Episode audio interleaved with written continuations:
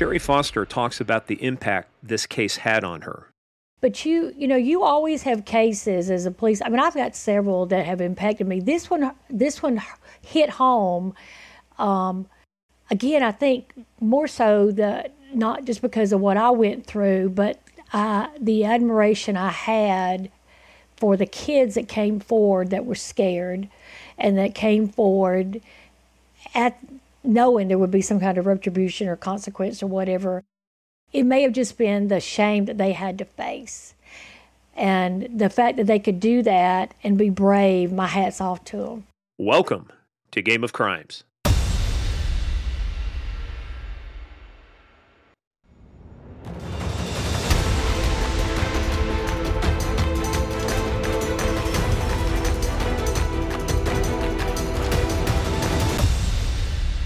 Did you get any cooperation from the Mexican authorities on this? Did they help out uh, with any search warrants or anything at all? Some. There was one time we go to a bank. I went in as a translator. Me and Ron go in, and we got, we had a search warrant for a deposit, deposit box, and um, and he had gotten there before us. It was pretty obvious that Poetter knew what was going on, and so he had gotten there before us and either bribed him or whatever, because um, they threatened to throw us in jail and.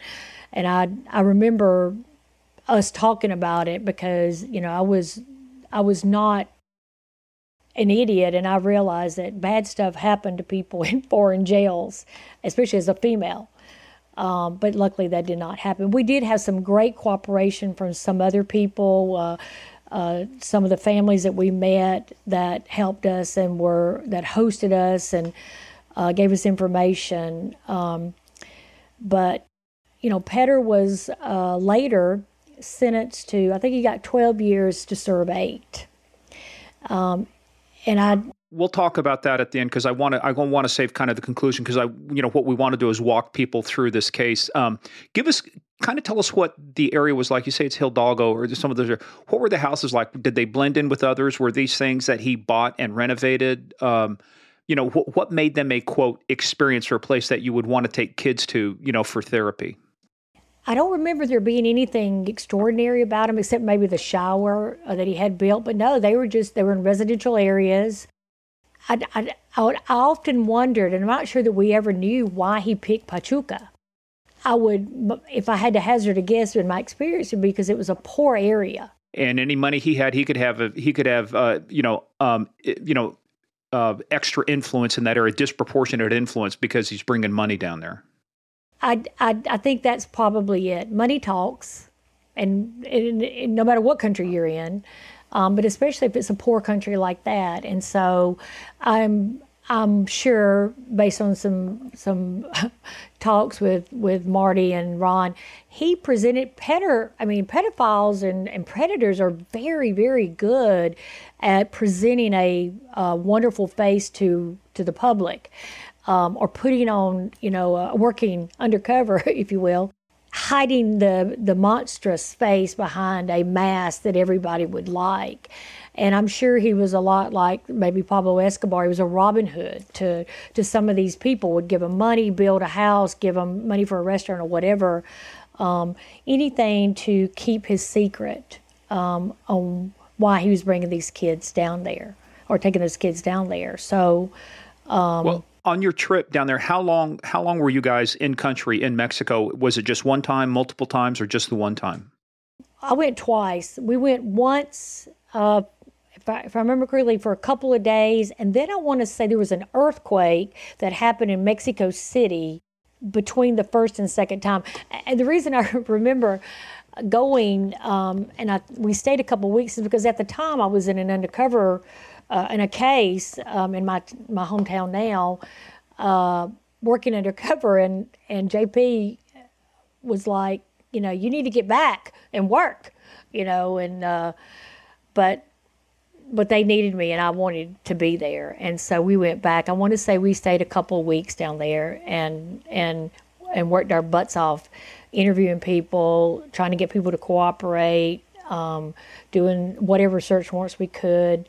Um, and then I think Marty may have gone back another time. I know he went to Canada or, yeah, to Canada and or, or they went to New Jersey. I mean, this guy had contacts everywhere, and he would take the kids, you know, different places. See, there's another strategy behind that too, you know, right? Because we've seen this happen, especially in serial cases, whether it's serial homicides, serial assaults, stuff like that. Look, one of the challenges law enforcement has always had is sharing information. That was one of my big projects down at DOJ. You cross a state line, the chances of connecting the dots becomes excuse me, much more difficult, right? So by going to Mexico, by going to Canada, by going to New Jersey, other places, You've, he just what he did was he, that was an intentional, I think, strategy of his is to spread it out to make it harder to connect the dots of what was going yeah. on. Well, and and one of the things too that kind of I think infuriates me and most people is in a child molestation case, and, and incest is a is a great example of this um, Mabel, his wife, Louis Poetter's wife, Marty actually charged her with failure to report because one of the kids said that he would go home with with with Poetter and be lying under the blanket. He and Poetter would be lying under the blanket and, you know, doing whatever Poetter was doing to him while she was cooking supper. So she was very aware of all of this. And, you know, I mean, this had to just give you, uh, I mean, just shades of a nightmare to go, here we are, another adult in a position of authority, not only abusing, but somebody has the power to stop it and report it, and they choose not to. How do you describe somebody like that? Holy cow! Well, I mean, she to me, she's she's a she's complicit. She's an enabler, and she's as guilty as he is because one, as a mother, as a woman, I cannot even imagine. I mean, I, I can tell you that I uh, I didn't want to have kids for a while because I was afraid. You know, they say breeder abusers breed abusers, and and I would I was be damned if I was going to do that. So I you know I wanted to break that cycle, but I cannot even imagine allowing my husband to do that. I mean, it just I, I just don't understand it. Just sick. It's sick. It's like it's similar to there's another person that's in the media right now, you know, that's being accused of an enabler for somebody who may have, or may not have committed suicide in prison. But it just makes you wonder what the hell, what's wrong with their brains up here that they think that's okay. Well, it's like my Christmas ornament. It didn't hang itself either. So, um, you know, we're talking about Jeffrey Epstein and Ghislaine Maxwell, but that's hey, the whole I'm thing. non-judgmental here. Just no, uh, look, I mean, that's that's one well, trust me, that this this guy, no matter how you look at it, he we'll talk about Epstein later, piece of shit. But um, but the, the whole point was this. I mean, this had to almost. Uh, I don't want to say because I can't speak for you, but it was it's like it's almost like here we go again. I mean, you almost see the cycle of abuse and the way people do it and the way they get away with it, and whether or not she goes, oh well, I was just no. Again, it goes back to your point. You can make a choice. You can choose to cover it up, or you can choose to report it. Was was she a licensed professional like Potter was? Uh, was she, you know, um, or was she just just a, a wife? You know, um, working at home or at the office? I don't think so. I, I think she may have played a role in Anneewakee, uh, maybe kept books or something. I, I, don't know, but I don't think so. It, well, see, the reason I was asking is the failure to report, right? So she must have had some kind of official position with the hospital because then some state law, it seems, would have triggered is that if you're in a position, right, you have to report it. Because I'm going, I mean, I have no words for this. I mean, here's a shock. The dude is old. He's dead now. He died in 2018. He's one of the people, when you hear the rest of the story, there'll be people following me out to dig the son of a bitch up, shoot him, and then bury him again because that's how bad this shit was. And you, you mentioned he had children. He and his wife had children?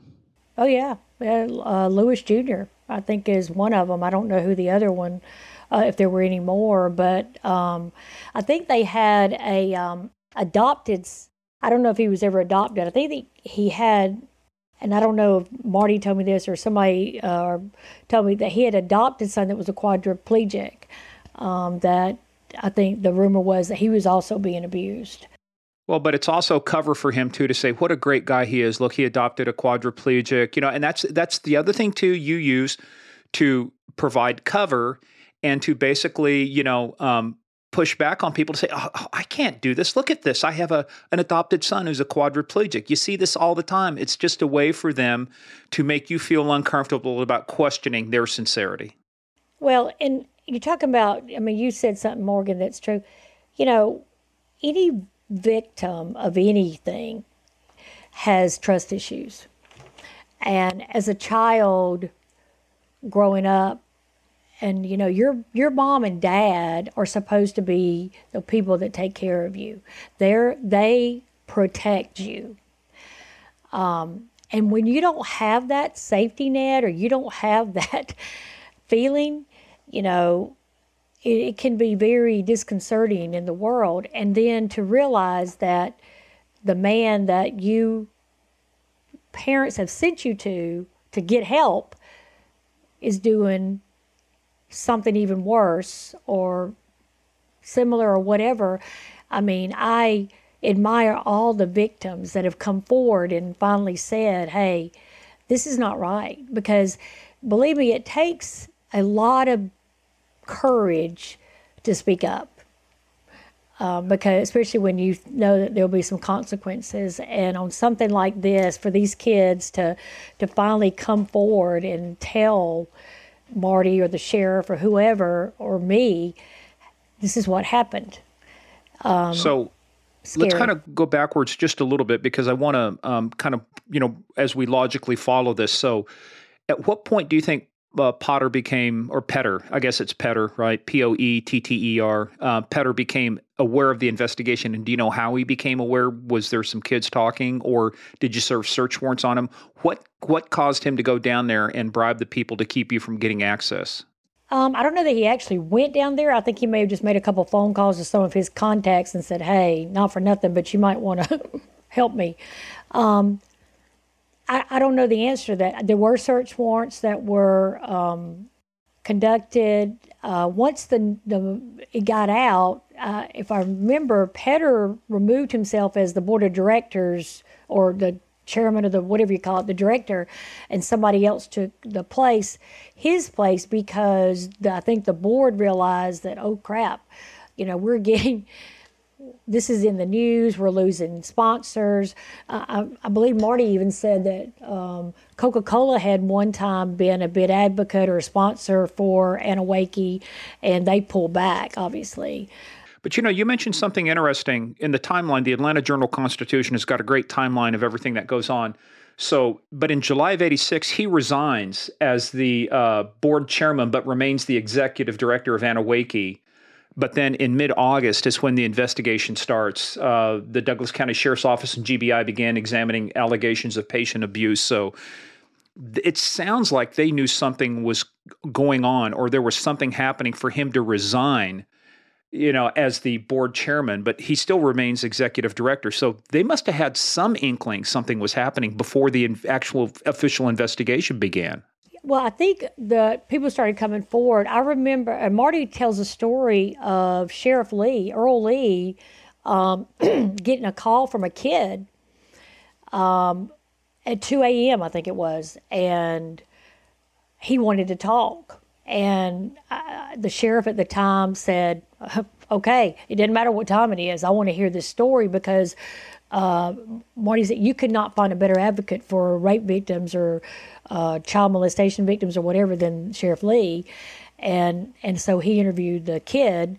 Um, I think maybe Ron Shaddix or somebody else was with him, but people started talking and things started coming out. And I think too, what happened, um, if I remember correctly, because we didn't go down there till around 87 things had started progressing so fast and it was like a snowball.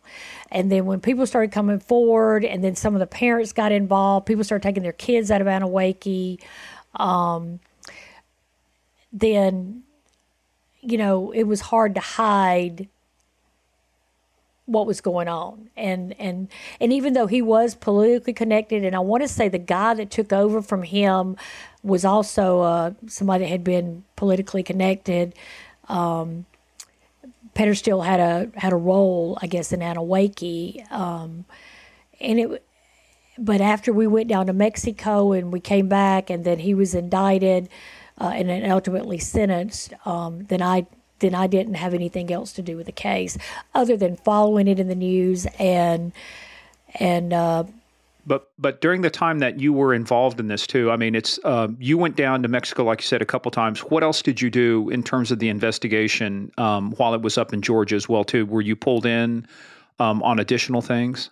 Not so much because uh, everybody spoke English. So um, and I and I was at the drug squad then, and um, I mean they could TDY you to another location, and um, but Marty and him had it under control. But I, but I remember saying, and I remember having a conversation with Marty about my background to some extent, and so he realized that this case had really impacted me. Um, you know, we're taught as cops, we are all so macho, and it's hard for us to ask for help. I think it's even more so for men because you guys, men are taught to be the strong one, and uh, the women are the allegedly the weaker sex because we all know that's not true. Um, but I, one night, I remember crying about the informant's story because he was telling the story and thinking how brave how brave you must be and how foolish you must feel because I know that feeling to be duped. Um, but you can't blame yourself. You that is one thing I tell victims all the time, and I've done it. You are not to blame. And even though the world, society tries to make um, prostitutes or women that are raped feel like they did something wrong by what they wore, what they said, whatever.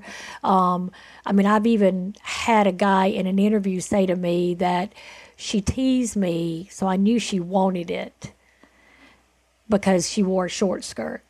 And, and let me tell you, one of the times that I basically had to throw up in my mouth and just suck it up and move on, I was actually interviewing a guy that um, uh, he spoke he spoke English good enough, but a Hispanic couple. He's a boyfriend living with the mom who had an 11 year old daughter, and she had came home and he was fondling her. Digital penetration is is what it was called in the statute. And we bring him in for the interview, and it's one of those things. You know, you kind of he's trying to deflect and say, "Oh, it wasn't me." Whatever. And I, you know, one of the techniques, and I don't want to give too much stuff away, but you look at him and go, you know, I understand. You know, these eleven-year-olds, twelve-year-olds, thirteen-year-olds, they are far more mature than they were back in. So she probably came on to you, didn't she?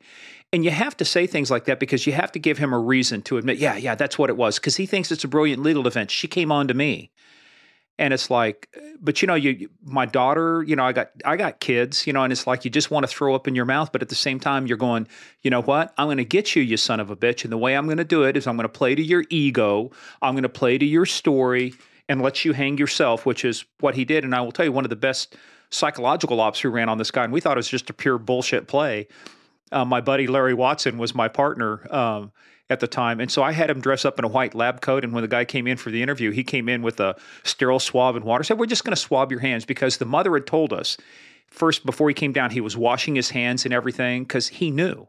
He knew that what she had seen. So we're thinking we'll just bullshit him. You know, we'll rub, rub the swab on him and put it in the bag and send it in just kind of like a prop. And we did we sent it in but you know we get the guy he admits enough we convict him.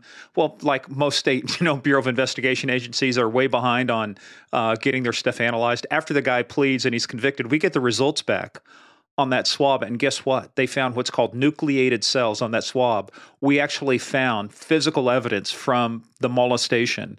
And we thought it was just a pure bullshit you know just we're gonna you know you know mess with the guy's head but it, it, it, every now and then it actually works out. But that's the point is you know it's just when you when you hear stuff like this you just man it's all you can do sometimes with your professional. You just want to there's two sides of you. One is the professional the other side is hey just unleash the beast. I just want to reach across the table throttle this guy and save the taxpayers a lot of money. I don't know if you've ever had that thought. Probably not sherri because you're a nice person but me i may have had that thought a couple times. Oh no that's that that's no, you're wrong. I have, and and you know, in some of the, um, there was a a case I worked where I was called in again as a translator, and the guy had uh, killed a girl. She had told him she would get him uh, give him sex if she if he would buy her some coke. So she he bought her coke, and she said no, and then he beat her to death with a uh, weight bar that you do uh, the you know the curls.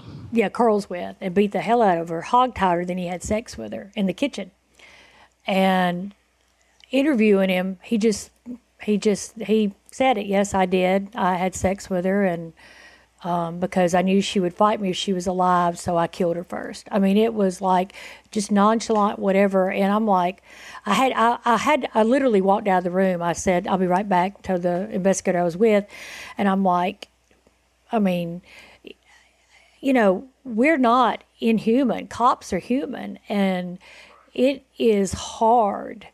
Uh, when Ray Stastny was killed in 1988 in, in Atlanta, I was called in as a translator for uh, the the brother of the guy that had killed him.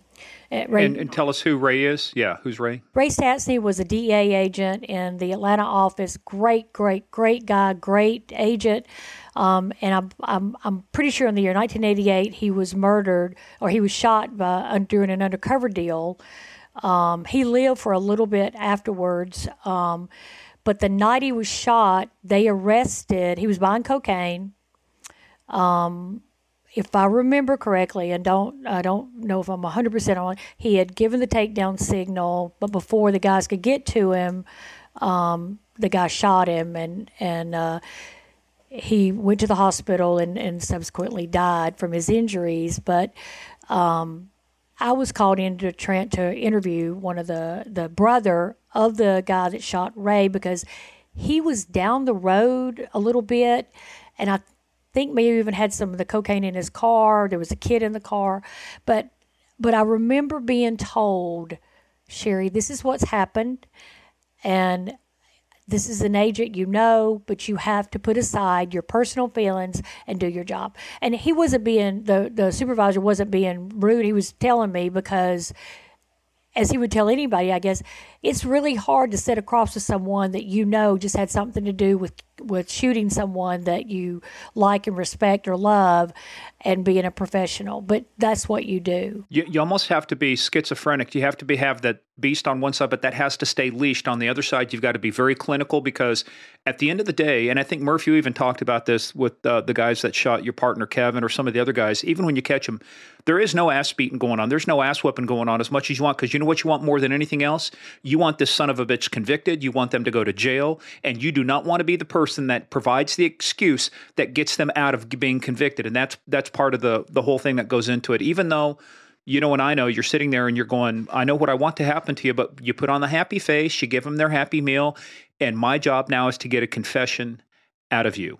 Yeah. And that's what that's what that thin blue line is all about. That's what makes us the good guys and then the bad guys. But going back to um, uh, where you know the victim is telling you his story, I mean that had to bring back so many bad memories and bad feelings for you, Sherri. I mean, you know, how do you deal with that? I'm I'm not sure I could. I think you'll understand when I say this that I, am a person that I mean I feel a lot. I most of the time wear my heart on the sleeve, but in a situation I am gold. It's only afterwards that I fall apart. Um, I mean, having guns pulled on you or whatever. I'm cool as a cucumber, but 10 minutes later, I'm like, holy crap, why did I choose Changing your underwear and wondering, you know, how far up your colon it went. We've all had those sphincter moments, yeah. And I remember when the, the kid was talking to us about it, I'm thinking in my head, I'm, I'm listening and hearing what he's saying. It was only afterwards that it hit me that I could have said, I've been there. Maybe not exactly in the position you were because the guy that, uh, the men that molested me were family members of, and friends, I guess, of my mother. But I definitely know where you're coming from, and and I and I I think it gives people that have been there and again, everyone has a story. So you don't know when you're hearing a story or when you're telling a story to someone what their background is. They may can relate to you in a way that you would never think and not say a word. Um, it is not something that you talk about. It is not something I talk about. My husband is probably the only person that knows the details of any of everything because even today at 59 years of age, I am ashamed. And it is a hard thing for victims to get over. So, my admiration for this kid and for all of the people in the Anneewakee hospital case that came forward is immense. that you you took a chance, you stepped forward, and you said, "This is what that son of a bitch did to me." Well, and it made it tougher for boys too, because now you're talking about boy, you had sex with a man with one leg, you know, uh, and and it, you know they become and that the shame becomes a tool for uh, manipulation and control because you can say, well, what if people found out? You know, like you were saying, he's becomes very good at manipulating. Let's talk about the scope of this too. So, you you you've been to Mexico twice, right? Um, what what was it? What was there anything down there that was able to be used in uh, when they filed charges later, other than interviews? Uh, what, did you find any physical evidence? Was there anything that provided evidentiary value uh, for the investigation? I don't know the answer to that. I want to say yes, um, because I know customs was involved and there were some some warrants. But I don't think that he. I'm pretty sure he didn't lose the property. We didn't seize the property. Um, and I, I want to say that maybe even they they they continue to own the property. So I I don't know. I know that when he was convicted, um, I think it I think I said he was he got 12 years to serve eight, and he served his eight years and got out. Um, but I don't remember the, the details of what he was was charged with and what we found in Mexico. I know that there was um, some other things that Marty and him found in, in New Jersey and some other states that um, I want to say that they had something to do with Arizona, maybe. Um, I mean, like you said, they this guy was strategic in getting the kids away and going on trips. Um, so he definitely knew what he was doing, but to to to say that we found something that was used. I don't know the answer to that. I know that there were lawsuits later. Um, Oh yeah, there's a bunch, and that's the thing too. But you go to Arizona, New Jersey, right? We got all these great trips. It's like you going to Spain, right? Hey, you get to go to Spain, right? And a lot of these kids have never been anywhere. And yeah, what the other thing I feel bad for too, like say it's the parents, like say when they found out when they find out later that this is what I put my kid in, then the kid, then the I'm sure a lot of the parents felt guilty, like I did this to you. I thought I was helping you. Um, let's kind of bring this because I do want to talk a little bit about some of your other escapades, but um, this whole thing. Um, it, it it actually was pretty fast because when I look at the timeline here, the chronology, um, the uh, the investigation starts in mid August, but by October, so you're, you're basically talking about just a couple months. He's in, he ends up being charged. When you heard about the charges, you heard about the indictments. You know, did that trigger anything to you, like a sense of relief? It's like this guy's finally getting what's coming to him. Yeah, um, I've always been the kind of person that, and I and I, I hold to this that there's a there's two times in your career that you can you should celebrate. One is when you put the handcuffs on the guy, but the other time, and the most important time, is when they're sentenced um, because people do get acquitted um, or found not guilty or whatever. But I rem- I'm pretty sure I had a conversation with Marty that said, yes, uh, we got him. Um, although looking back now, I guess at the time, eight years was a pretty bad sentence, but right now, I don't think that's enough. I mean, you know, if you take account for every kid and then if you do account for every occasion, I mean, I would think he would, if you got life in prison, would be enough. But he, like you said, he died, I think he was 98 years old. Yeah, son of a bitch lived way too long. Let me just recount a little bit of this because this may be a little bit of news to you. So, like I said, the Atlanta Journal Constitution had a great readout on it. So, um, He's removed from his own seat, like I said, in, in July of 86. In August is when the investigation begins. In October, he's charged by your friend, the Douglas uh, County Sheriff Earl Lee, three counts of sodomy, one count of cruelty to children, one count of simple battery. He's believed he's in Mexico. Guess what? They also charged his chauffeur, a guy named uh, Carl Maxwell Moore, is also charged with sodomy. October, uh, Poetter surrenders to authorities. DHR, the Department of uh, Human uh, Resources uh, in Anneewakee, begins their investigation. Six victims file a suit charging facility officials, including Patter and Moore, with racketeering. Deputies arrest James C. Womack, the co director of therapeutic, charge him with numerous counts of sodomy. This guy has got a ring of people. Daniel Herrera, an Anneewakee employee charged with cruelty to children. Second group of alleged victims sues. Here's the thing, too Pot Poetter is charged with stealing 29,500 uh, from Anneewakee funds to buy land for personal use in Mexico. So they got him on that. He is uh, a former group leader charged with uh, sodomizing young males. So here's the thing here's what it boils down to. February 27th, 1987. And the reason I'm reading this out to you folks, think about all of these charges and what his sentence ends up being. He is indicted on 22 more sodomy counts from 1971. Poetter and his wife Mabel and son in law James Henry Evans are charged with failure to report child abuse. By now, there are 10 criminal defendants in this case. This just wasn't him. Um, they take over. He he pleads. Here's what he pleads guilty to. In April of 8th of 1988, he pleads guilty to 19 counts of sodomy with former patients. He's only sentenced to 8 years. And these are juveniles. I mean, some of them obviously are males because they try. He tried to get some of this overturned, um, but it's just this. People think it was just him.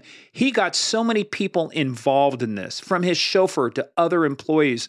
I mean, I, I'm just aghast. Uh, I'm at a loss for words, which is rare. But it's like eight years for everything this guy. Or he got 12 years, but only had to serve eight. He should have gotten eight years he should have gotten eight years per, per count. Yeah. To, run, run, consecutively and die exactly. in prison. Agreed. Absolutely. Yeah. I think, too, if I remember correctly, there was, when he originally was arrested, the judge had set an incredibly high bond, which was like a million dollars. At that time was a really high bond.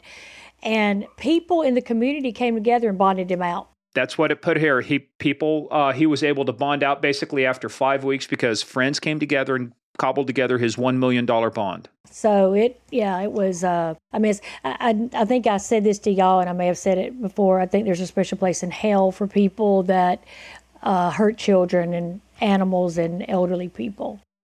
I hope so anyway. You've worked a lot of stuff, and I want to spend a little time now talking about some of the other stuff you worked because uh, you're actually writing a book. You're writing a series of books, but we don't want to say too much and give it away, but we will talk about that. But out of all the cases you worked in your career, why does this one impact you the way it does? Why, why does this one stand out?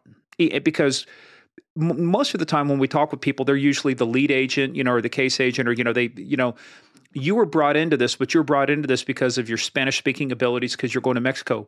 But I think the thing too is that this was this was so much reflected it you know there but for the grace of god go i. This could have been you and it was you you know to a certain extent.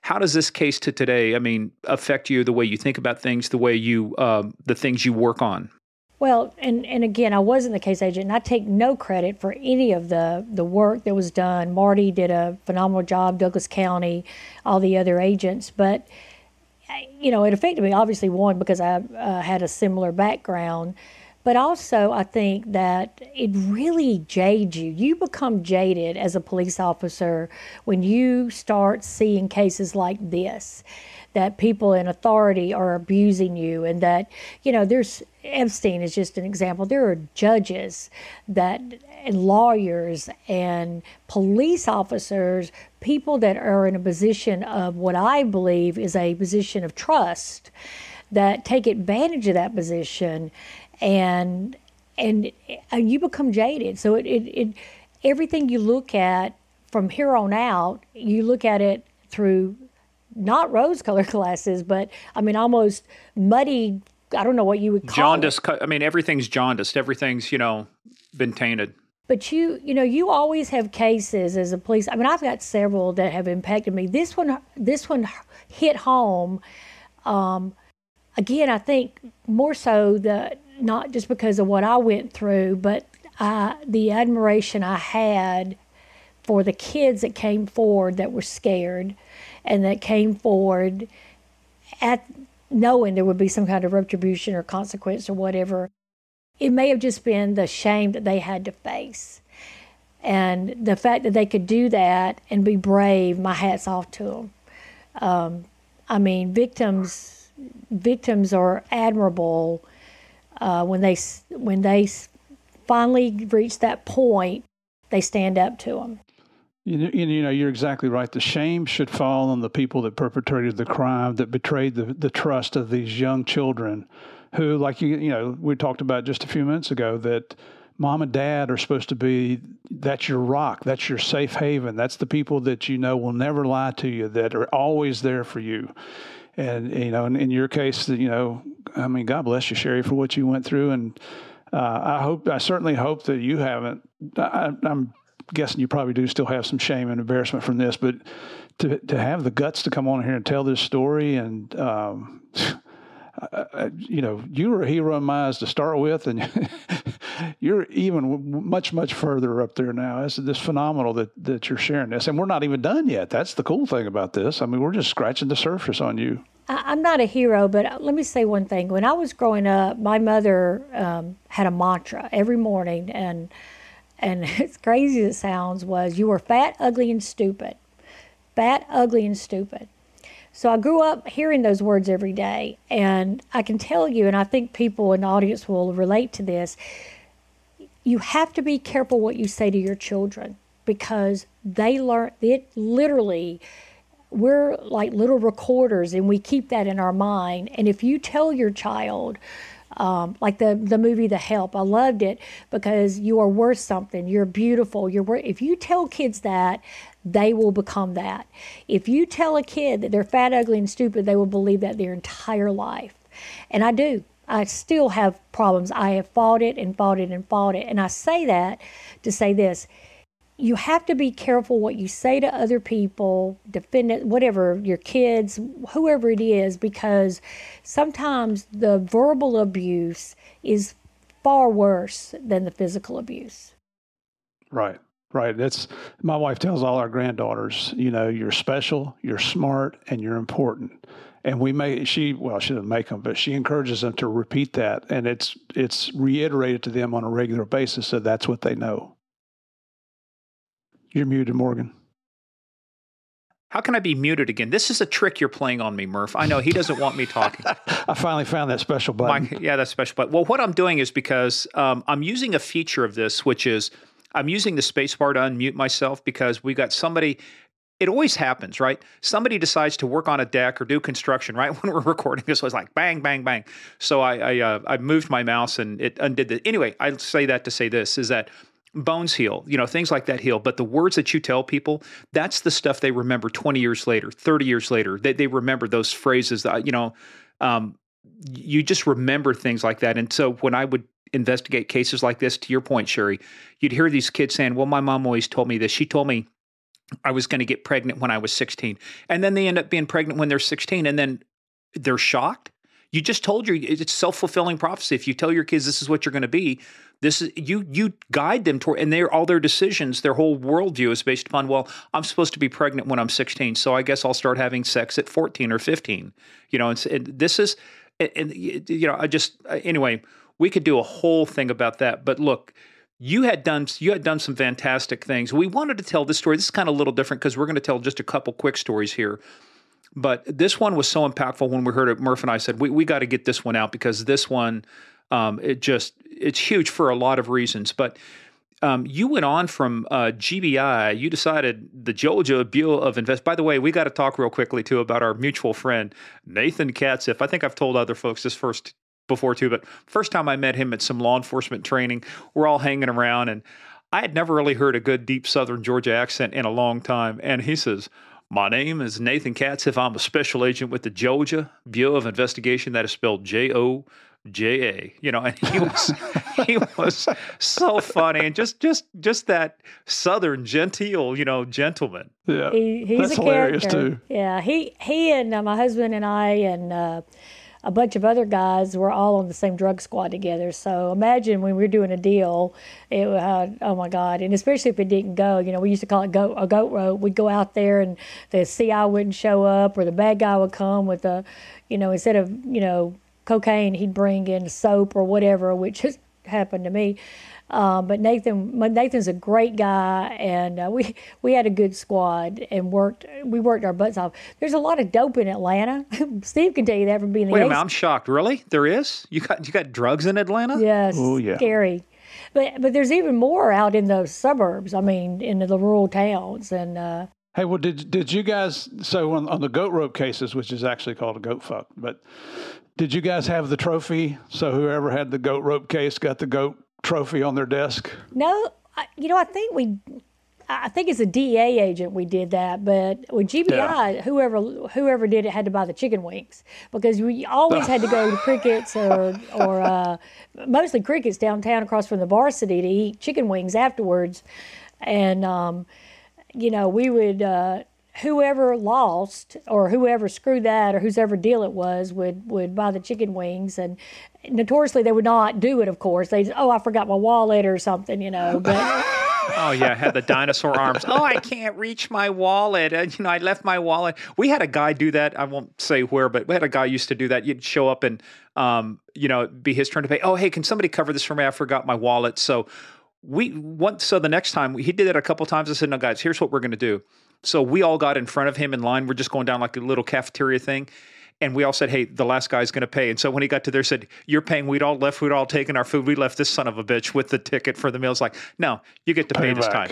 Yeah, payback. It's funny you mentioned the varsity because that brings back so many good memories. You know, and you don't know this, Morgan. Sherri set uh, Javier and I up to speak at UGA over in Athens and uh, Connie Connie had gone with us. She was there with us, and and uh, where'd we go to eat while we were in Athens? We went to the we varsity. stopped in at the varsity. That's right. My aunt and uncle, who have passed away, both uh, they moved from Ohio down to Athens, so they grew up for a long time uh, down there in Athens. They they were big Bulldog fans. Um, which was a little comfort to them in the later parts of their life. But um, that's sweet. I think Javier took about five cans of uh, chili home, didn't he? He did. like I never seen. Like damn, I didn't know it's like. But it, yeah, it's great. I'll uh, I'll box some up, Morgan, and send it to you for Christmas. You'll have a couple of chili dogs and uh, some uh, orange crush and uh, onion rings. I have a feeling I'm going to be able to light the fire without a match. So uh. yes, you will. Yes, you will. That's whatever. Whenever we fly through Atlanta Airport, we always work in time to eat at the varsity there. Well, let me tell you what. If you ever go through Salina, Kansas, you got to stop at the Cozy Inn. If you want the best little burgers, these are better than everybody thinks they're White Castle. No, Cozy Inn, Cozy Burgers. Just go to Cozy Burgers in Salina, Kansas when I was a Salina cop, you could tell who'd been in the cozy because they cook these hamburgers by piling onions. You, you only get them one way. There are no cheeseburgers at the cozy. You know, it's it's onions and it's a pickle, you know, and a, just a, a dollop of ketchup on there. And if you're in that place when they're cooking it and they're piling it on with those onions, oh my God! Uh, you could you walk out, you you had to take your clothes to the dry cleaner four times to get that onion smell out of there. But it is so good. But I digress. I, I wanted to ask you about this. One of the things we talked about on the pre-call and it's very interesting. You, congratulations, by the way, you're working with a publisher. You're working on a series of books now, three editor, of them. An editor, not a publisher yet. An editor. Oh, well, well, well don't worry. You, when you become famous on this podcast, and you will, based upon this story, we will have you an editor, we'll have you a TV oh, deal, an agent, and a chauffeur by the uh, time this wow. is over. That's what I'm saying. Yeah. Yeah, just as long as it ain't Murphy from California. yeah. and, and, let me just say this: you remember we we interviewed Lou Velozzi from uh, ATF, worked undercover storefront operations. I spoke with him yesterday, and some uh, a uh, company had just bought the rights to his book, a film company. So it's it's going to be in the makings of a movie here soon. We hope. So we're not bullshitting. We're actually we launch people, people into the stratosphere, and some of the folks have books. In fact, that's one of the things I'm on the hook for by the end of the year is to put together a list of all the books from all the people who've been on. So we got some great stuff. So Sherri, let's talk about this. So let's let's kind of set the context too. How long are you at GBI before you went to uh, DEA? Five years. So you can't keep a job. One year at Winder, didn't stay there very long. Five years at GBI. Now you got to go to DEA after they lifted the hiring freeze. Yeah, 1990, and uh, graduated from Quantico. Uh, going back, this is what I meant. Going back to being overweight, I have never been a skinny girl, and um, so Quantico was a challenge. The the shuttle run, the push-ups, the sit-ups, they were fine, but that long, that two-mile run, that kicked my butt, and I was literally the slowest person in Quantico history. Um, I think at the time, and I even have a picture of me crossing the finish line. You had to run. We, girls had to run two miles in 1845, and I did it in 1843, literally. And I go. remember the my my my group of guys that that Bob Mazur was in my class. Y'all know him. Oh yeah. Um, yeah. In fact, he was our president or spokesman. Uh, John Gazzara. I had a great class. Um, him. And um, you know, as a matter of fact, uh, Mazur is going to be on the show next year. He's the guy from the Infiltrator. phenomenal guy. He's a great guy. But they were like, "Go, Jerry, go!" But I was not a fast runner, but I still got that badge. Uh, I'll tell you a side story. I found out later that uh, one of the employees at Quantico made a bet with my counselors, class because we all had class, class counselors, that I wouldn't make it. And when I found that out, uh, after I had made it, because the, if you want me to not do, if you want me to do something, tell me I'm not going to do it, because I'll sure as hell show you that I will do it. Because, you know, I'm, I, I believe I've I've done things against the odds, and so when I found this out, one of my counselors told me I was freaking mad as hell, and I I remember going into the gym. And then this person is standing there, and I literally screamed, I'm a freaking DEA agent, special agent. I don't think that was word. I don't think that was the word you used. that's not the word I used. No, that's not the word I used. And I, but I, you know, it just it burned me up because again, I, you know, they people in Quantico, it's tough. Somebody, it's a tough school. Shooting was hard, which I had no problem with the shooting part. Um, although I did have to go from the Weaver to Isosceles, which was a hard thing because if you're an old school cop, you know that Weaver is a the way you were taught, and then DEA teaches you the isosceles straight on shooting, and um, it's a little bit tough. But but I did make it, and um, I graduated in '91 and came back to Atlanta. So and that was rare for that time because as Steve remembers, I think Constantine was the administrator, and he didn't believe you should go back to where you came from. Um, nor did some of the ASACs I worked for, but um, but I did. I was blessed, and I got back to group, uh, started in Group One, then went to Group Two under Paul Marconi, who was a legend in DEA. So again, here we are with all the acronyms. Group. What is what's the difference between Group One and Group Two? Well, at the time, Miguel Acuna was the the boss for Group One. I think it was just territories that we were assigned, um, and and uh, ironically, I had started a case as a GBI agent, working the undercover and everything, and uh, it was an OCDF case, which is Organized Crime Drug Enforcement Task Force. See, you can be trained. I had to. I've worked with Murph for like 28 episodes now. Finally, getting him there. I'm not there yet. You just wait. I did say I did explain what a NOCDF task force is, where all the agencies did. come together and work on a case. And uh, JP and I had a case uh, that started in our little town here in Cedartown. Uh, I was working undercover and then uh, graduated from Quantico and picked the case back up as the DEA agent, as the case agent, and then we went to trial. Talking about coming full circle, you know, start off state, finishes the Fed on the same case, which means that the case took a hell of a long time to investigate, right? It was a long case. It was a we had twenty people we arrested. Um, uh, I think we had fifty five that we arrested altogether because it was a multi state case. Um, and then you know eventually people uh, pled out. It was we went to trial on two different cases if I remember correctly in uh, in Rome in front of Judge Harold Murphy, who is by far the best federal judge ever. Um, and um, I started at, like I said, as an undercover. I, I had an we had an informant that introduced me to the aunt of a Cuban drug dealer out of Miami.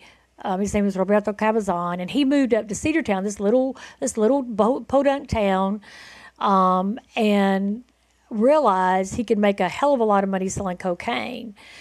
And I think back then, Miami, Steve, you probably can correct me, back in the 80s, cocaine in Miami was 20 to 25,000 a key. Um, but the farther you got north, obviously, it became 45, 50,000. And, um, and Cabazon was killing it up here. And um, we ended up, I went undercover as uh, wanting to learn Spanish and that was how I got in, uh, into the organization that I wanted to learn Spanish. And the defendant at the time, Maria Venable, was going to teach me Spanish. And then, of course, the conversation started uh, turned to drugs. And I said, "Oh, I'd- love to buy some cocaine." And my brother and I have a landscaping company, and and that was it. So I uh, stayed undercover for quite a while. Um, and, in fact, I, that's when I went to Mexico in the middle of the undercover investigation, and then I came back and uh, and then we arrested everyone. And um, it takes a while, as you know, the federal system doesn't move fast. And um, when I beca- became a DEA agent, I picked it that case and another case up, both out of Cedartown. Um, and then we went to uh, court, and everybody either pled guilty or was found guilty um, on all charges.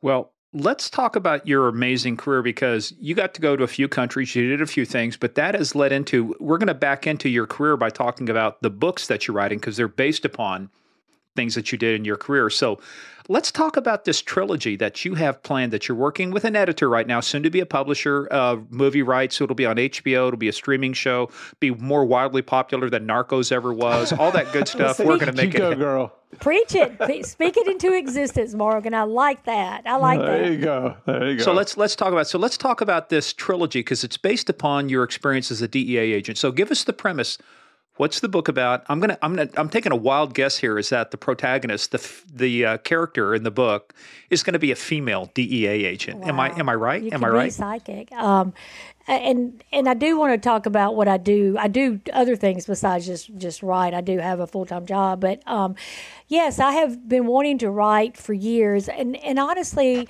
uh, I've a- I've been asked to write about my childhood and about my story um, by people that think that I have a story to tell. And, and I told Steve, I'm not a hero. I am not. The people that you have on, like the, the LA deputy, um, Kevin Stevens, those are the real heroes. I'm just a person that I believe um, was very lucky and blessed and and was a fighter. I'm a fighter. I'm a I'm a, a person that believes that if you want something, you got to work for it, and you got to work hard because things don't just come to you. Um, well, and that's the that's the true sign of a hero because they don't admit they're a hero. They don't recognize themselves as a hero. So you keep going the way you think, and I'll keep going the way I think. I know who you are. But this book, uh, the first book, well, there, there's a trilogy. I hope there's more, but I for sure this is a mystery wrapped in a thriller. And I, I do believe that it's uh, it's going to be very timely and relevant. Um, I guess at the heart of it, it's a mystery. Um, I don't really know all the jargon of the industry, but but it is fast paced, and I hope that people will, will love it and stay up reading it. Um, but it's a fictional account of real life events, and the first book, um, uh, the the protagonist is a, a hot mess, a lady, a DEA agent uh, that you shockingly had. Uh, uh said, um, who is based in Atlanta, but she's she uh, has worked in Lima, Peru, which I was stationed for five years. And and what's the name of what's the name of this fictional DEA agent? Uh, her name is Gabriela Hart.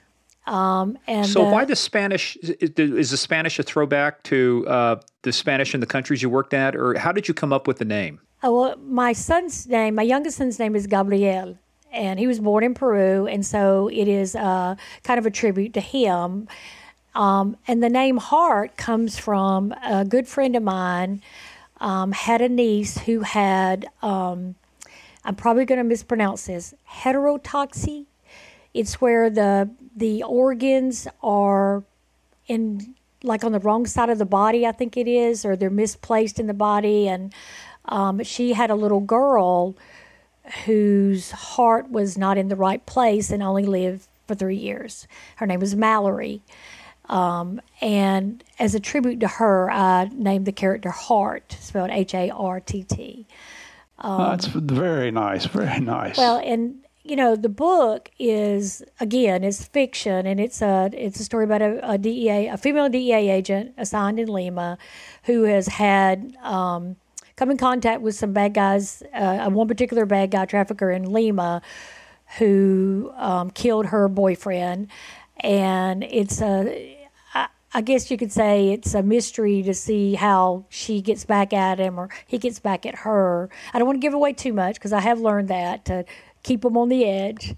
Um, but I am using my experience and uh, and some other people's experience. And in the book, though, I talk a lot about uh, uh, domestic abuse because I'm on the women's shelter here and um, a big believer in fighting for women.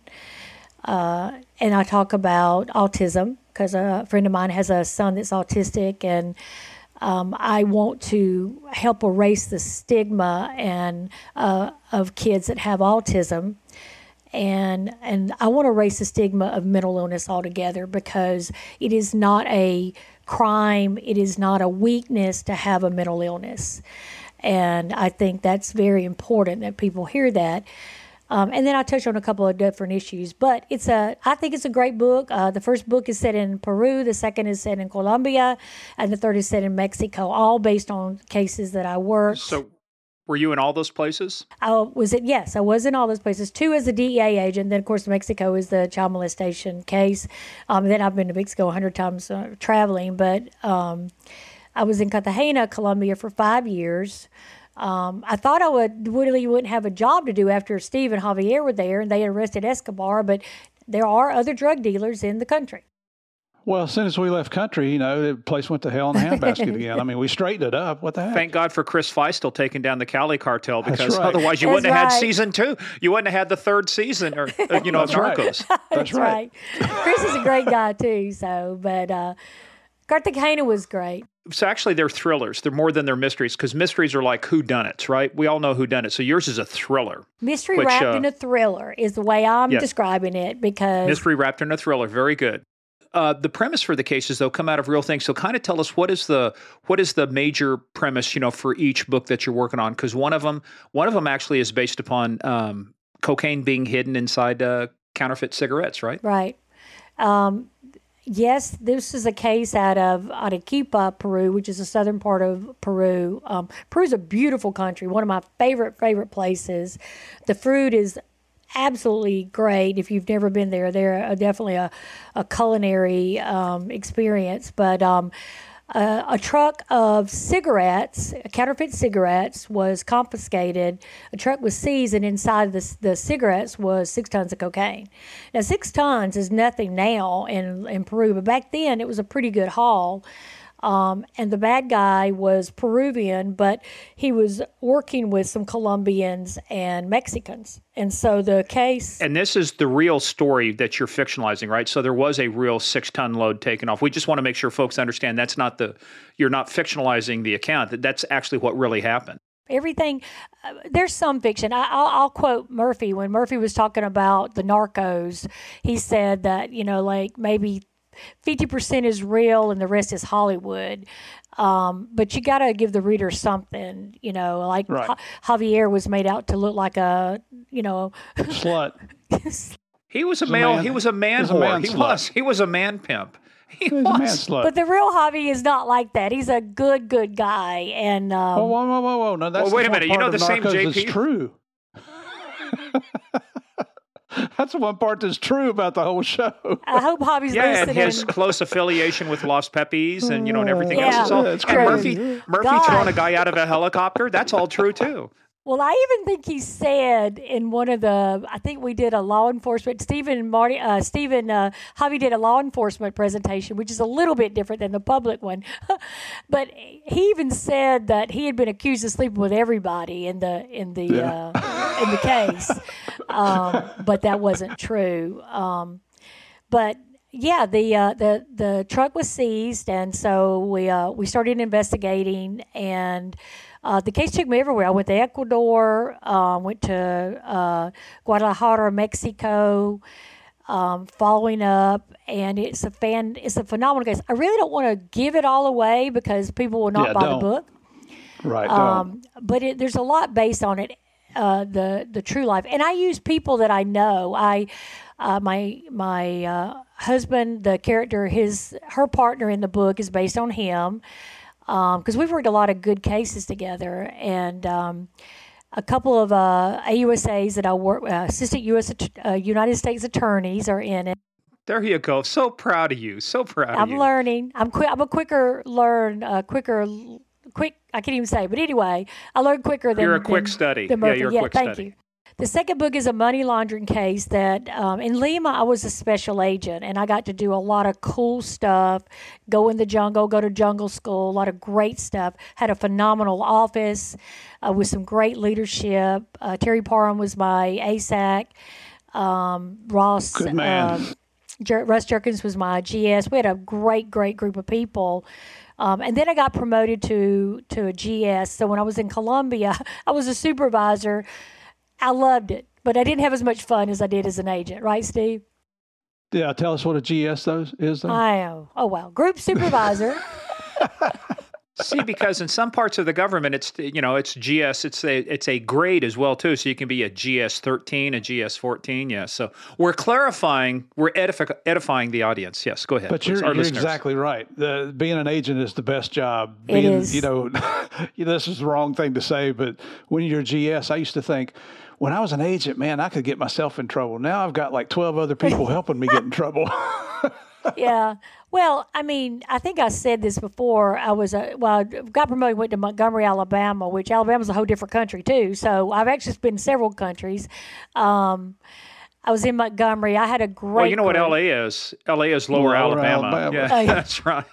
Yeah. I had a great task force group over there, some of the best agents I've ever worked with. And um, was the first time I was a supervisor, and I loved it. And then later became the resident agent in charge, the rack. Um, and uh, then I went to Cartagena, where I was a group supervisor, and and I had a phenomenal group. My group was uh, the money laundry group, I guess you could say. We did a lot of long term cases. What years were you in Colombia? I went in 2008 to 2012, and then I went to headquarters after that to Special Operations uh, Division and So headquarters. here's the standard question I have to ask of everybody who's been on Colombia because I was there, Steve was there, you know, obviously JP. So did you, did you go to Bogota? oh God, yes, once a week usually. Did you ever eat at Montserrat, I I want to say yes because the I know restaurant that. that's on top of the hills? You have to take a cable car basically Oh, to get up the to it. near the monastery, yeah. the church. Yeah. Oh Yeah, yeah, yeah, yeah.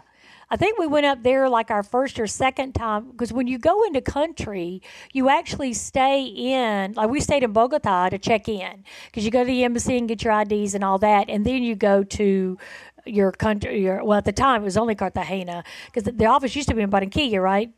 Murph, Right. and then uh, they moved it to Cartagena. So were they? Did they put you guys up in a hotel or did you stay? Because most of the times I was down there, ran into feds and spooks and stuff. It was always at the Andino Royal. They're over on Calle Ochenta Cinco. Yes, but no, we were. When I checked out, we were at the JW Marriott, but it wasn't built uh, when we when we first came in. I don't even remember. When we went to Cartagena, we stayed in the Hilton for like almost a month. I mean, until they got housed, until our GLQ was ready, our government living quarters was ready. um, and I love the Hilton. I mean, you know, I brought I had uh, brought uh, my middle son Zach was with us, and and uh, I mean, what could be better having somebody make your bed every day, clean your room up, clean your mess up? I mean, you get used to it. It's like, wait a minute, I got to make my own bed now. I got to clean my own house. Oh, forget this. Uh, Connie and I were flying back to Bogota one time, and we, you know, just, we had changed planes in Miami, and that was usually a layover.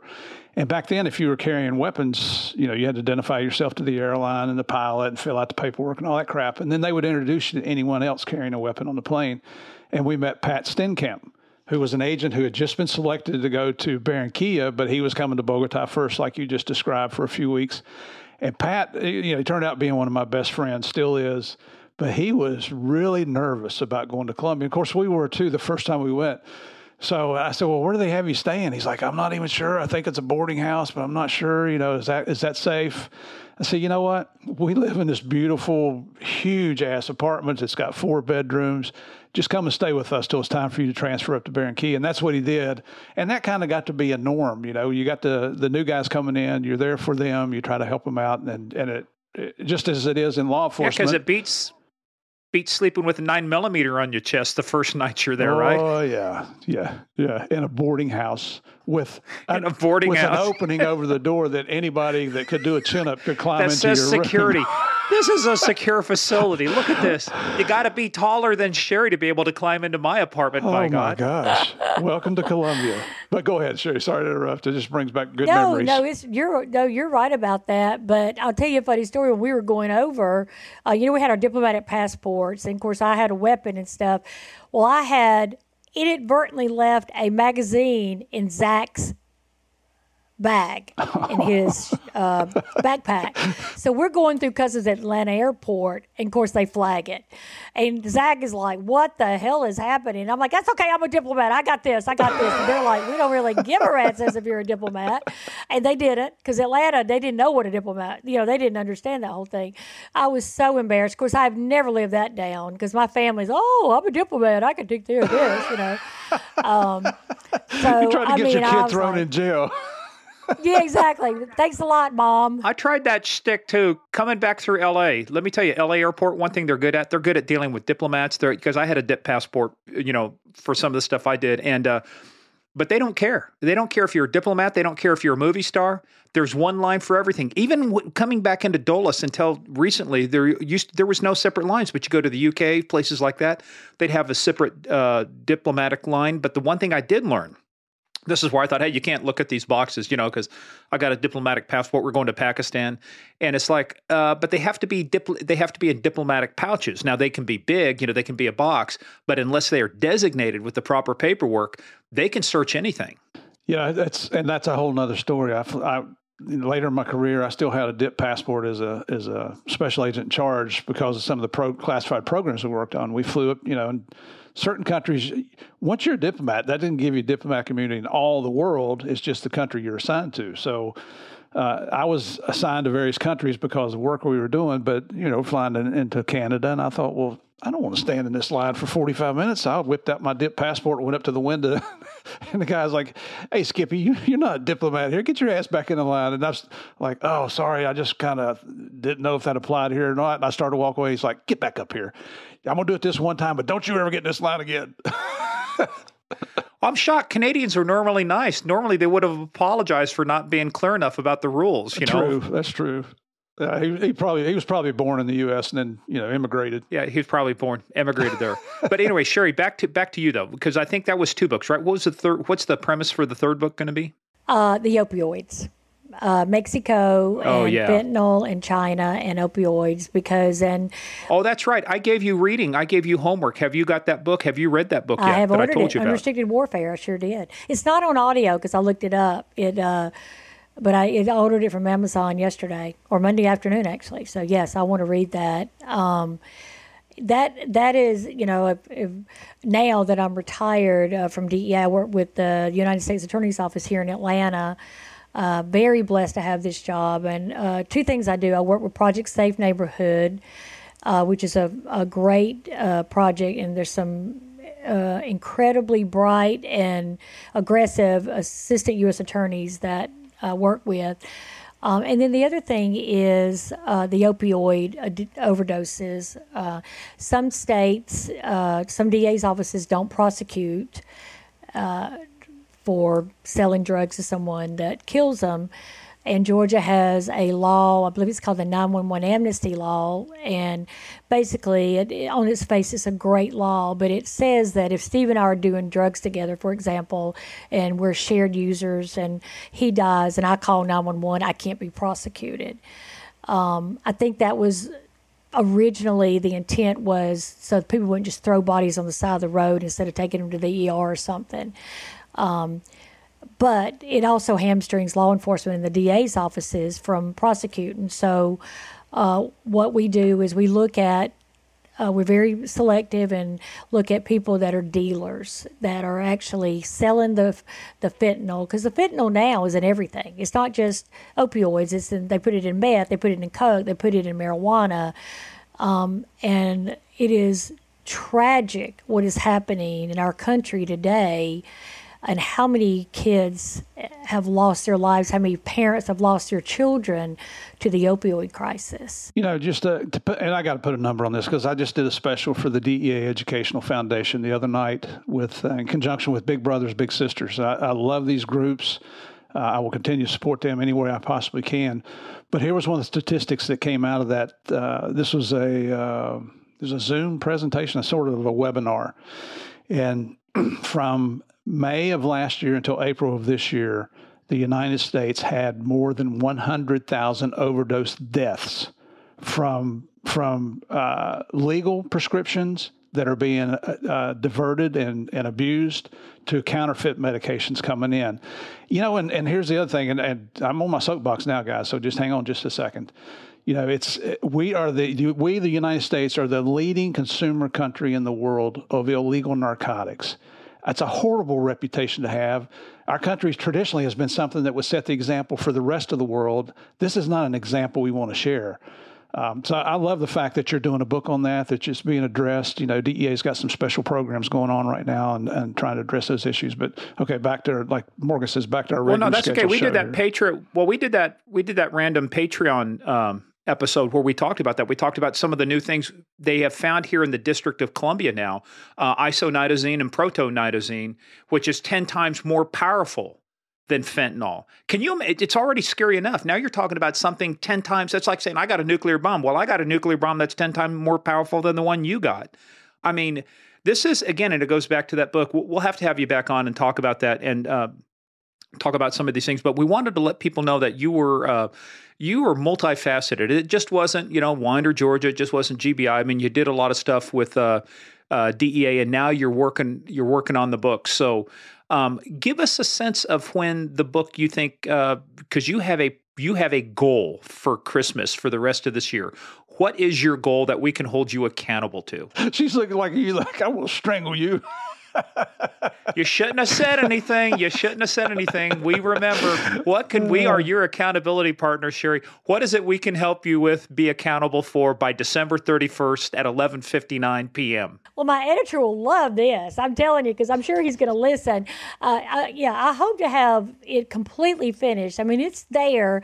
I just want to tweak it a bit. Uh, my problem is I'm OCD and I go back and rewrite and rewrite and and he keeps telling me that is not your job. That is my job job. You just write the damn story.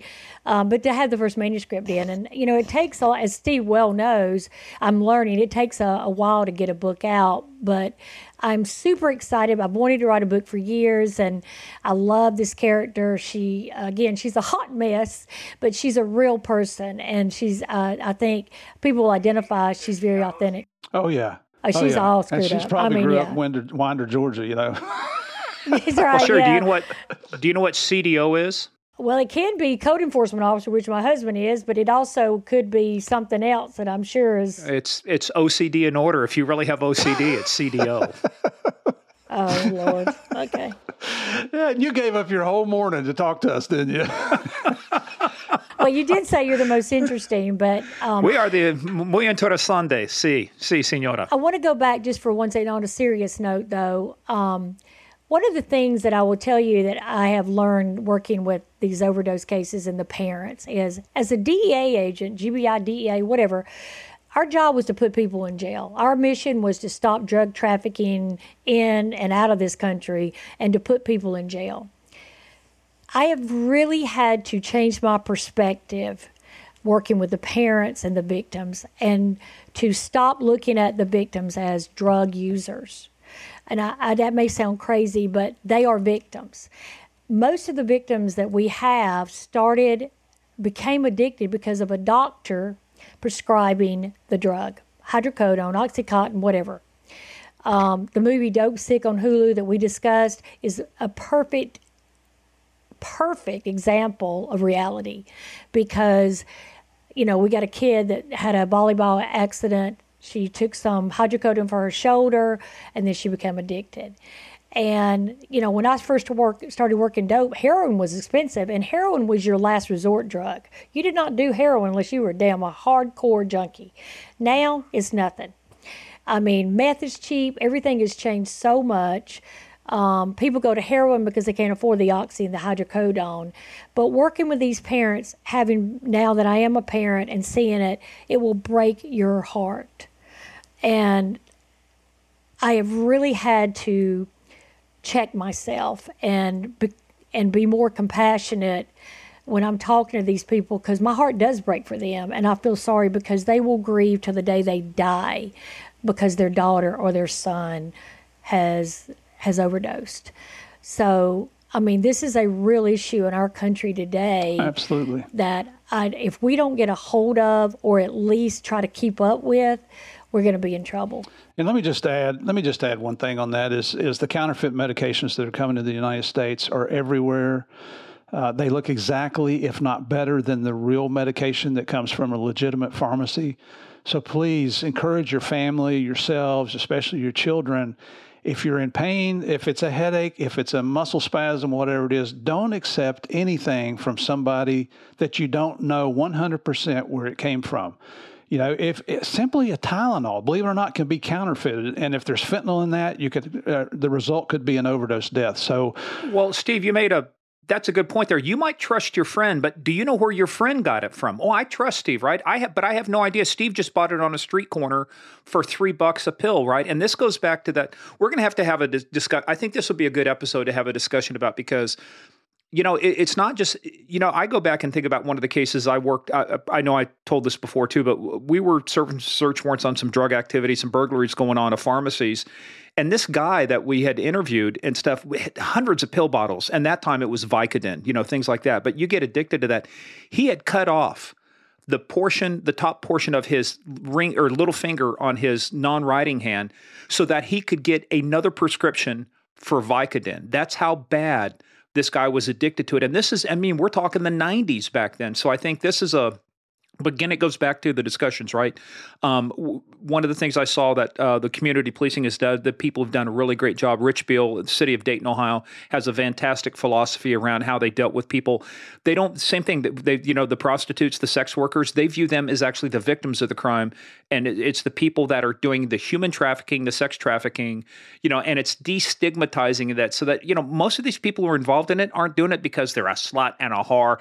You know, they're doing it why because they're broke they need money. Somebody pimped them out. Somebody found them again, just like uh, Potter did, Poetter did with the, the kids. They found them when they were vulnerable, and now they're trafficking them. That's what they do. So, uh, uh, hold on before we get going, because this we could wind this up. We could be here another three hours, but we can't be. So, you know, well, this is one thing that you and I have discussed, Morgan, is potentially doing an, an episode where with victims. exactly and, and, you know sherri and jp set up for Javier to speak in, in uh, sandy springs at that new performing arts center they had a couple years ago and you actually brought a family in who had a son that had passed away or a child that had passed away from an overdose death because of fentanyl or, or opioid addiction, whatever it was. And it's we have these other families that we work with on a regular basis when we go to Capitol Hill, we go to the American Legislative Legislative Exchange Conference, trying to educate people about counterfeit medication. So I'm saying all this to our listeners. If you're hearing this podcast and you would like to hear an episode on that, please contact us through our website through uh, Game of Crimes. Game of Crimes podcast at gmail.com. And go. look, we've already gotten some of those. Those of you guys who are on uh, Game of Crimes uh, are on our Patreon page, patreon.com slash Game of Crimes. We, Steve, we've already gotten messages back on that. I think people do want to hear the story. So, I mean, sure, I think that's because, you know, once you hear it from the parents' point of view and you realize, man, it, it, it is, uh, and the other thing too is, you know, everybody says, well, hopefully this will give them closure. Closure is a myth. There's no such thing as closure. You know, closure is a fiction. Um, you will never ever forget the fact that your child died. You might get resolution, especially if you can find the person who dealt it. And let me tell you, uh, this happened in Loudoun County. I don't want to give away, people will know uh, if you read the story, but they did end up criminally charging somebody who provided Oxycontin to a kid who had just gotten out of drug rehab. And this just wasn't any kid when you saw the place that the kid lived and you saw the wealth of the family, they were probably one of the wealthiest families in Loudoun County. And that's saying a lot considering Loudoun County is the richest county in the United States for, for, for per capita income. This hits at every level of society. And, and I was going to say that, you know, I do have, um, we've had two convictions here. Uh, with U.S. Attorney's Office, and and one one guy got five years, one got 15 years in federal prison, which is great. Um, but but out of all the families I've worked, I've only had one or two families that were drug users themselves. Most of these kids that have died come from phenomenal families, really good, salt of the earth, hardworking people that did everything they could to keep their son or daughter or brother or sister clean. And you know it's the it's the predators out there that are selling it that make that are making the money that we go after you know and charge them with a but for causation. And you know it's even more heartbreaking is the fact is that some of these victims it's the first time they ever took one of those pills. Absolutely this is not somebody is. who's just an a user and abuser the whole time. You go oh i could see that coming. It's no. They took one pill one time and that was it. That is exactly right. A Georgia, my, my youngest is at Georgia Tech and is a, a, very bright kid. I mean, I got three kids. Matt, who's is he a, a rambling wreck? He's a Redmond wreck. He's definitely not a Georgia fan, but uh, Matt, my oldest, went to University of Georgia, so um, he's my favorite. No, I can't. I'm just kidding. And I can't say that. Oh my God, I said we that. I'm in trouble. You, uh, how much will you pay for us to edit that out? oh, a lot. I tell you. And then Zach went to Georgia State and Gabe's at Georgia Tech. But my one of the first cases that I got, I looked at was a kid from Georgia Tech. He graduated graduated magna cum laude from Georgia Tech, which is a very hard school if you know anything about tech. Um, and I want to say he graduated in May. He went back in December to his roommate's graduation party, took a pill, and died. Unbelievable. It, it broke my heart. It was, and and in that case, there's no who got who to get the pill from who knows there was nothing we could do because you really have to identify that source of supply for that particular that particular cause uh, and the cause of death. So it broke my heart. But you're right, and and that's the thing about drugs. It is an equal opportunity. Yeah, killer. Uh, killer. Yep, absolutely. And that's the operative word. Well, let, let, us not end on such a serious note. sad note. Oh my God. So, um, hey, but but let's let's finish up. You were talking a little bit about that. Just, just finish up. Talk. You said you you still uh, you're still working. You have a day job, which you obviously are goofing off from. Um, you know, hopefully your employer doesn't know what you're no, up no, to no, right this now. This is a Saturday or Sunday. You pick. Yeah, today's Saturday, right? Yeah, yeah. It's yeah. Saturday. That's right. Um, what so you you've transitioned out but what what's the work you were alluding to some of the work you're doing right now with families and stuff? So let's let's let's land on a positive note. Give us a great story that uh, a story of success that you've been a, you've been around or were able to help impact. Oh i don't know about helping impact. Uh, one thing i will say is being on the the board for the women's shelter here um, during covid I, i'm sure y'all know this but domestic violence cases increased significantly. Uh, yes, significantly. significantly. And it's so sad. Um, again, having been the victim of a of child abuse and a victim of and watching my mother get beat up, um, I have a heart for helping women, and you know it's. I've seen so much success with the board we have here, Our House. They do such good work, uh, uh, bringing women in, helping them um, and then getting them out on their own. And it's and it's hard to do. Um, I go back to that same thing. It is very hard to stand up for yourself when your abuser is your husband or your mom or your dad or your employer or your uh, psychiatrist or doctor or whatever. And so um, I have seen a lot of of good women step forward and say, um, "I've had enough." And um, I was listening to a song yesterday. I don't know if y'all like country music, but there's a song by Little Big Town called Better Man. I don't know if, if you've ever heard the words. If you listen to the words, it is about a woman who has escaped an abusive situation. Um, I don't know if it's verbal or physical, but the, the, the meaning is I wish you had been a better man that could have stepped up and done the right thing and not abused me or whatever. And I, think it takes a community, uh, a village, if you will, for all of us to, to bond together and give these victims of any kind of abuse, whether it's a, a, drug abuse or anything, the courage and give them permission to stand up and say, I've had enough. And and that's what I feel like my job is now through the books or through my work at the U.S. Attorney's Office or through my work on the board, I want to help people that are the underdogs take a stance and and become um, a victor, if you will. That's uh, your words of encouragement for empowering women uh, are phenomenal. You know, you're you're in a leadership position where, unfortunately, because of your past circumstances, you've been there and done that um, I, I just can't say enough good things about you. Now I put I put Connie on a pedestal. Uh, I got to tell you, sister, you me? are right. He up, puts me on a pedestal too. Yeah, he, it's he, called a toilet. Just it's adores called a toilet. Me. But I mean, you're right. Still a pedestal. still a pedestal. You're right up there with Connie and my Sherry. It's uh, you're it, you know your sister, the law enforcement family. Uh, a personal friend here. And again, I got to say this because I want to stand on a positive uh, note as well. It's phenomenal what you're doing. And like I said earlier, if you don't remember anything else we say here, I mean, forget all the bullshit that that, that Morgan and I do, because I mean that's how that's how we are. We're idiots, right? Notice how he started saying Javier first. You know, forget all the bullshit. Sometimes, Javier sometimes I, I, call Javier Pablo on stage, but you know, it's just one of those things you got to get over. But here's the big, big takeaway from here, and this is what Sherri has been preaching to us there for the past couple hours: is it's your choice. You choose to be the victor, not the victim you know, it's it's horrendous that any of you were victims of anything. But if you are, turn it around and make some kind of positive. Look what Sherri's doing. You know, I'm so, just so freaking proud of you, girl. I, I can't thank you enough uh, for coming on the show uh, for putting up with our bullshit, you know, because, you know, we are idiots, which, you know, I'm okay with. I know what I am. but we're, we're, we're, we're low paid, no paid idiots, though. There's no a difference, paid, too. No paid idiots. There you go. well, y'all are great. I thank you so much. I had a lot of help. So any success I have, I do not claim it for myself.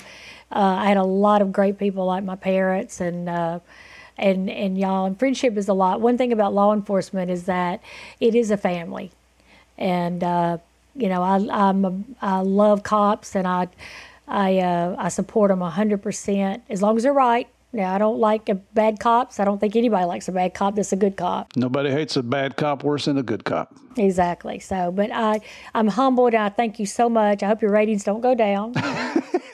No, ratings. we we have three verified listeners. That's, That's what right. we know. We have three verified listeners. So if we get four out of this, they, they, might be family members. It's okay. They might be family, but it's all right. And if you have multiple personalities like me, I could listen to it three times. That counts as three downloads. There you go. Uh, that is not a come on. Don't kid me. I'm just kidding, folks. Too. So, uh, but you know, no. This this is fun, and this is going to be one for. This is going to be epic too because of your story. Your back. That's why it was important. We don't normally get into a lot of detail like we did with you on Backstory, but that was so important to understand where you started from, where you came, and how far you've come. Um, except for the Georgia thing, you know, the Bulldogs. Um, except for that one small glitch in your life about rooting for the Bulldogs, you have been a raving success. Don't give shaking your rolling them eyes too. You got the look, man. rolling them. Eyes. You got the look on that one. Oh, I did. I I get the fingers about to come up. By the way, I, I like the movie. I, I, know which movie you were talking about. About where she the, the maid was talking about. Uh, you know, you is special, you is good. One lesson I learned from that movie. What was the name of it again? The Help. The help. That's right. The help. Don't eat the pie. Don't eat the pie. Absolutely. Don't eat the pie. yeah. Do not eat the pie. That's right. That's right. You yeah. want to know where your medications come from, and you want to know who made the damn. And you pie. want to know where your pie's coming That's from. Exactly That's right. right. Wow, y'all are this y'all have some great lessons to learn. And listen, this, oh. See, this, is we are chock full of lessons. This is education. Uh, I was a lesson for many of my supervisors on what not to do. I trained many supervisors. Yes. Uh, as was I. Well, hey, let's let's bring this to a close. I think this is this is a great episode. Um, we will definitely have you back to launch your book to launch you in the stratosphere. We just want to know remember the little people when you become big in Hollywood. And they're, and you know, last question. We'll close on this. They turn your trilogy into a series, they make it for TV or they make it movie out of it. Who plays Gabriella? Oh, I'll tell you. Uh, there's a, a friend of mine. She is. She lives in Tennessee. We met her when we were uh, in head. When I was at headquarters, I was at uh, Special Operations Division with Derek Maltz is my boss. Dynamic, love man, love that man. Um, her name is Nikki Etheridge. If you look her up, she was on Law and Order a couple of times. Um, she's biracial, and so is Gabby. She's biracial, and I did that on purpose. Um, I want it to be her. And I've never told her this, so if she watches, her, listens to this podcast, you'll hear it. But in my mind, when I'm writing, it's not me. Um, I, but I would like it to be someone that uh, I admire. And now, don't get me wrong, if Kate Winslet comes along and says, I'm Sherri, I would love to play, like, come on, girl. Because after Mare of Easttown, she was phenomenal in that. Yeah, I, I, she had to learn that that very unique Pennsylvania accent too. That was interesting. Unbelievable. She was she was just great in that, and um, and then of course I've I've told JP that. Uh, you know, I've got several male partners that I would like to males that I would like to pick for his role, but um, Okay, um, we'll close on that. Who who who is your who is your co-star in this? So Nikki for the lead, and Who's the co-star? Well, my biggest crush has been Andy Garcia. My whole I've loved Andy Garcia, but but now I kind of switched to Idris Elba because I'm a, because of The Wire. If you ever saw that, which is one of Oh, the yeah. best Yep. ever cop shows. Up here in Baltimore, which they also filmed Homicide, uh, another great cop show, Homicide. And I and I, I didn't even know Idris Elba was British until I saw him in something else, and I'm like, what? Because when you when he's playing a stringer in The Wire, you have no idea. Um, so it would be him. But I've got a lot of crushes, uh, you know, on people. But yeah, I would say um, thank you so much. And I, uh, again, speaking to his sisters, I'd love to see it, see her on camera. But uh, let me get that book written first, and uh, one step at a Well, you have till December 31st at 11:59. We will be doing a check-in That's right. on January 1st. That manuscript's got to be ready. Well, if he's listening, he'll be proud. The editor will be proud you said that. So thank you so much, guys. All right. Well, everybody, this brings to a conclusion Kyrie Domine Danes Requiem. This is the end of the podcast. Everybody, stay tuned with our new section. Thanks to Alfredo. Stay tuned for the debrief.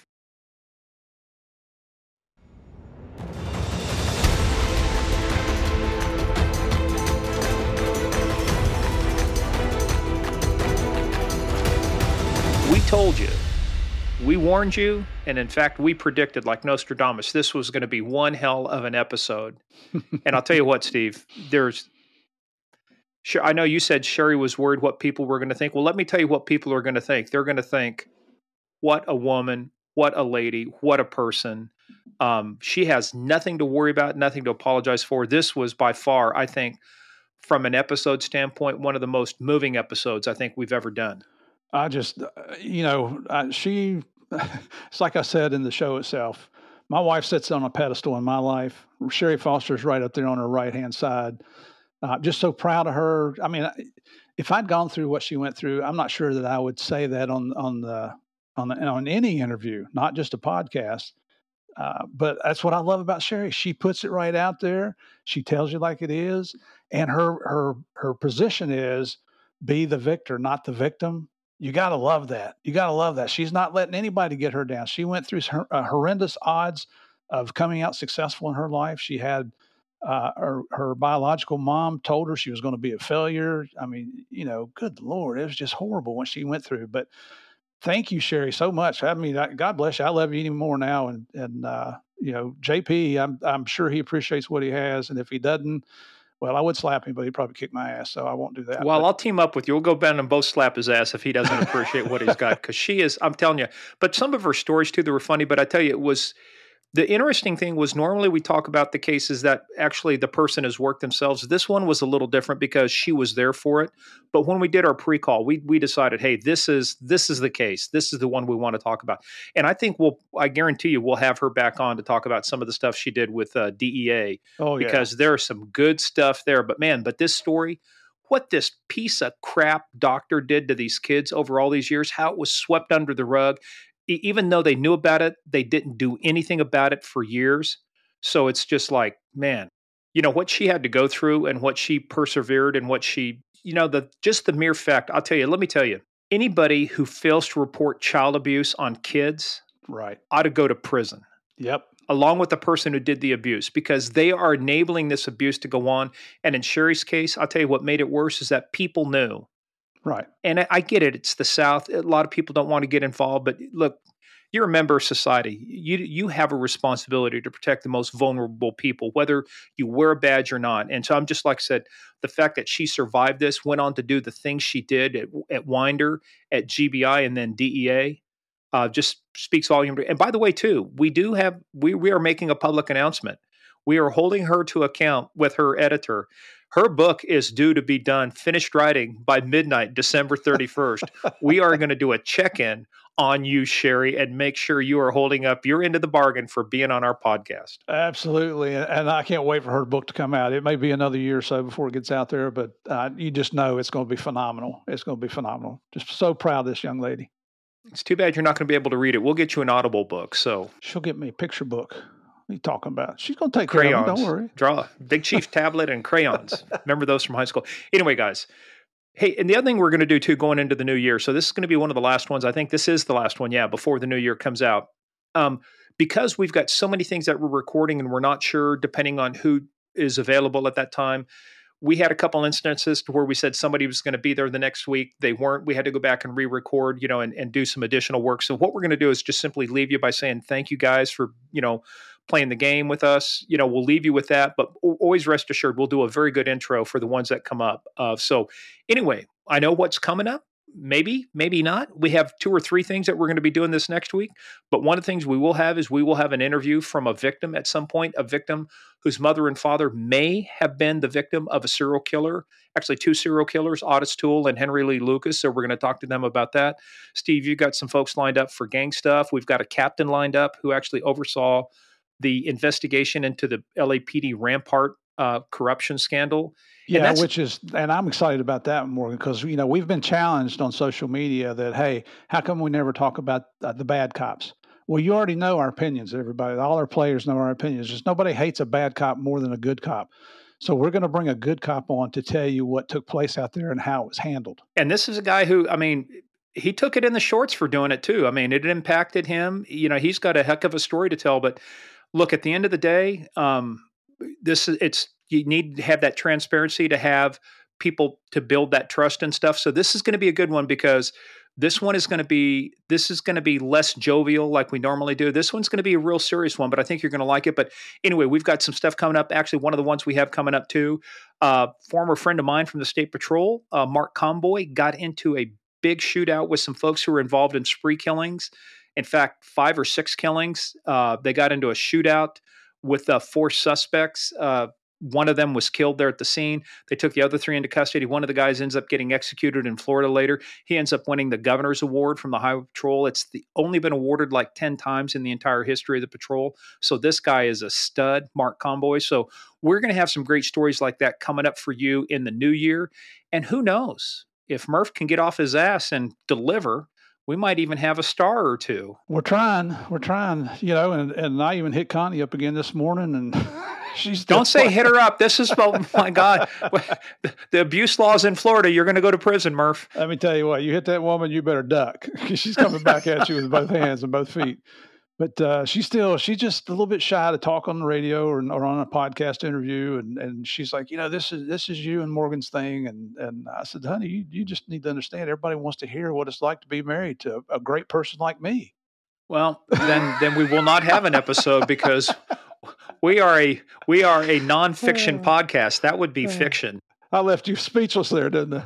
I left you speechless I'm going to have you wear, I'm going to wire you up. I'm going to have you wear a wire. We're going to do this podcast just as though you're talking to her. We're going to wire you up. We'll get it recorded. Oh, I'd be, don't hit me. Yes, honey. Whatever you say, dear. Absolutely. All right, but hey, but guys, we just wanted to say thank you. This is going to close out the year for us too. Uh, thank you guys very much.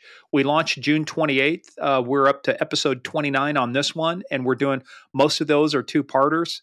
So I can't tell you how much we appreciate your support, uh, helping us grow, you know, the podcast, grow the listeners and stuff. And it really means a lot. I mean, we put a lot into this. Believe us, every week uh, we're putting a lot into this, trying to find great guests, doing the research, doing the pre-calls, you know, getting everybody set up. we ship everybody, almost everybody, equipment because we want to make sure that they sound good right. on their end. So there's a lot of moving parts here, but we do it all because we love to do it and you can't see this, but this is me heart me hearting you guys. I heart you. You know, you can't see this. It's me. This is me giving Morgan the finger. Uh, you you keep again. Your A game is just just dropped since you moved to Florida, but. But I can speak on behalf of both of us, and Murph will too. But it's like, hey guys, this has been a great ride so far. So we really appreciate the first six months. This is actually coming up right on six months uh, with doing this. So we love it. We love appreciate all your guys' help. And uh, Murph, what kind of uh, sage advice do you have going into the new year? Oh, just uh, keep tuning in here. It's like we we say, share one, listen to one, share one, rate one. You know, whatever you got to do here. Spread the word on Game of Crimes. We want this thing to grow to the point where when we call somebody for an interview, they automatically say yes because that, that's who you want to hear.